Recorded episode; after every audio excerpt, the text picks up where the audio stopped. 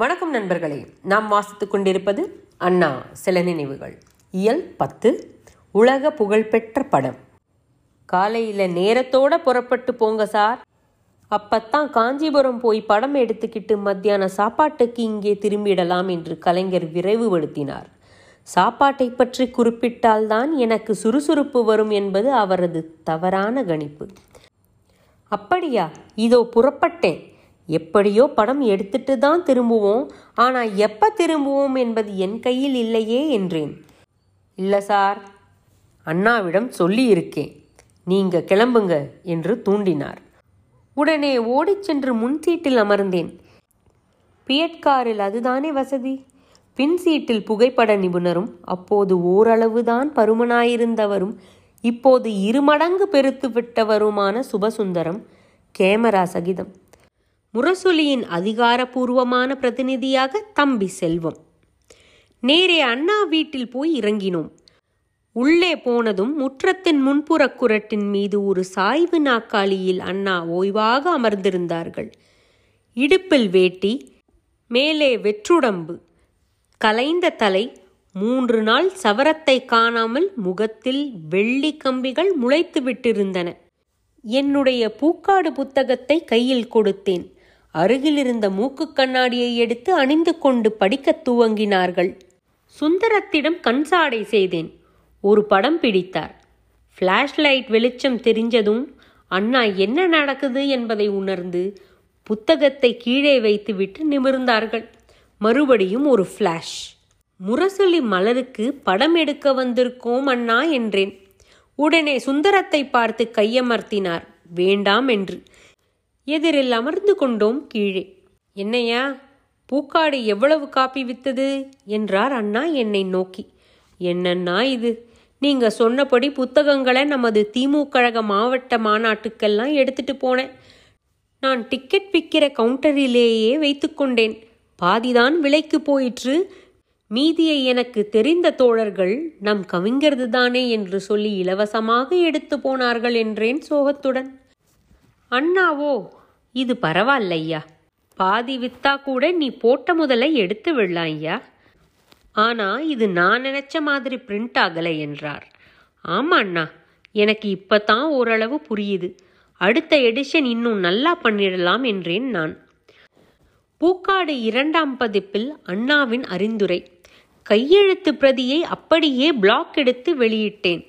அட்டை முன்புறம் அருமையான வண்ண ஓவியம்.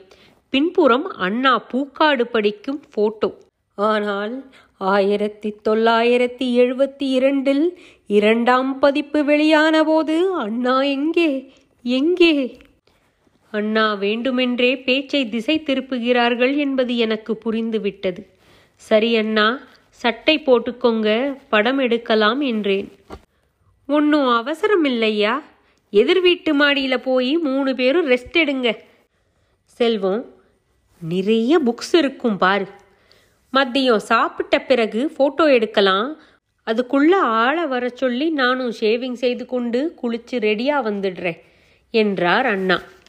நல்லது தானே எங்கள் மூவருக்கும் மறுத்து பேச வாயில்லை. ஏமாற்றத்தை வெளிக்காட்டிக் கொள்ளாமல் எதிர்மாடிக்கு சென்றோம். என்ன விந்தை அங்கே பெரும் புதையல் ஒன்று எங்களுக்காக காத்து கொண்டிருந்தது. என்ன அது? அப்போதெல்லாம் அண்ணா நிறைய கார்ட்டூன் படங்கள் வரைவதை பொழுதுபோக்காக கொண்டிருந்தார்கள். அப்படி பல்வேறு நேரங்களில் தீட்டிய எண்ணற்ற ஓவியங்கள் அரை முழுக்க இறைந்து கடந்தன. அவற்றை எல்லாம் மூன்று பேரும் பொறுக்கி எடுத்து ஒழுங்காக அடுக்கி ஒவ்வொன்றையும் ரசிக்க ஆரம்பித்தோம். பொழுது போனதே தெரியவில்லை பசியும் உணரவில்லை. உணவுக்கு அழைப்பு வந்தது. அண்ணா முழுமையாக மாறியிருந்தார்கள். பளபளப்பான முகம் வாரிவிடப்பட்ட தலை சலவை வேட்டி சட்டை மேலாடை. சாப்பாடு முடிந்த பின் வீட்டு மாடியிலும் பின்புறத்திலும் பல்வேறு கோணங்களில் படம் எடுத்தார் சுந்தரம். அண்ணாவும் நானும் சேர்ந்து எடுத்துக்கொண்ட ஒரு படத்தை இன்னமும் எனக்கு தரவில்லை சுந்தரம். மாலையில் சென்னை திரும்பினோம். பிடிக்கப்பட்ட படங்கள் பின்பு முரசொலியில் மலர்ந்தன. ஆனால் அன்று எடுக்கப்பட்ட படங்களிலேயே உலக புகழ் பெற்றது நாங்கள் திடீரென்று எடுத்த முதல் படம்தான்.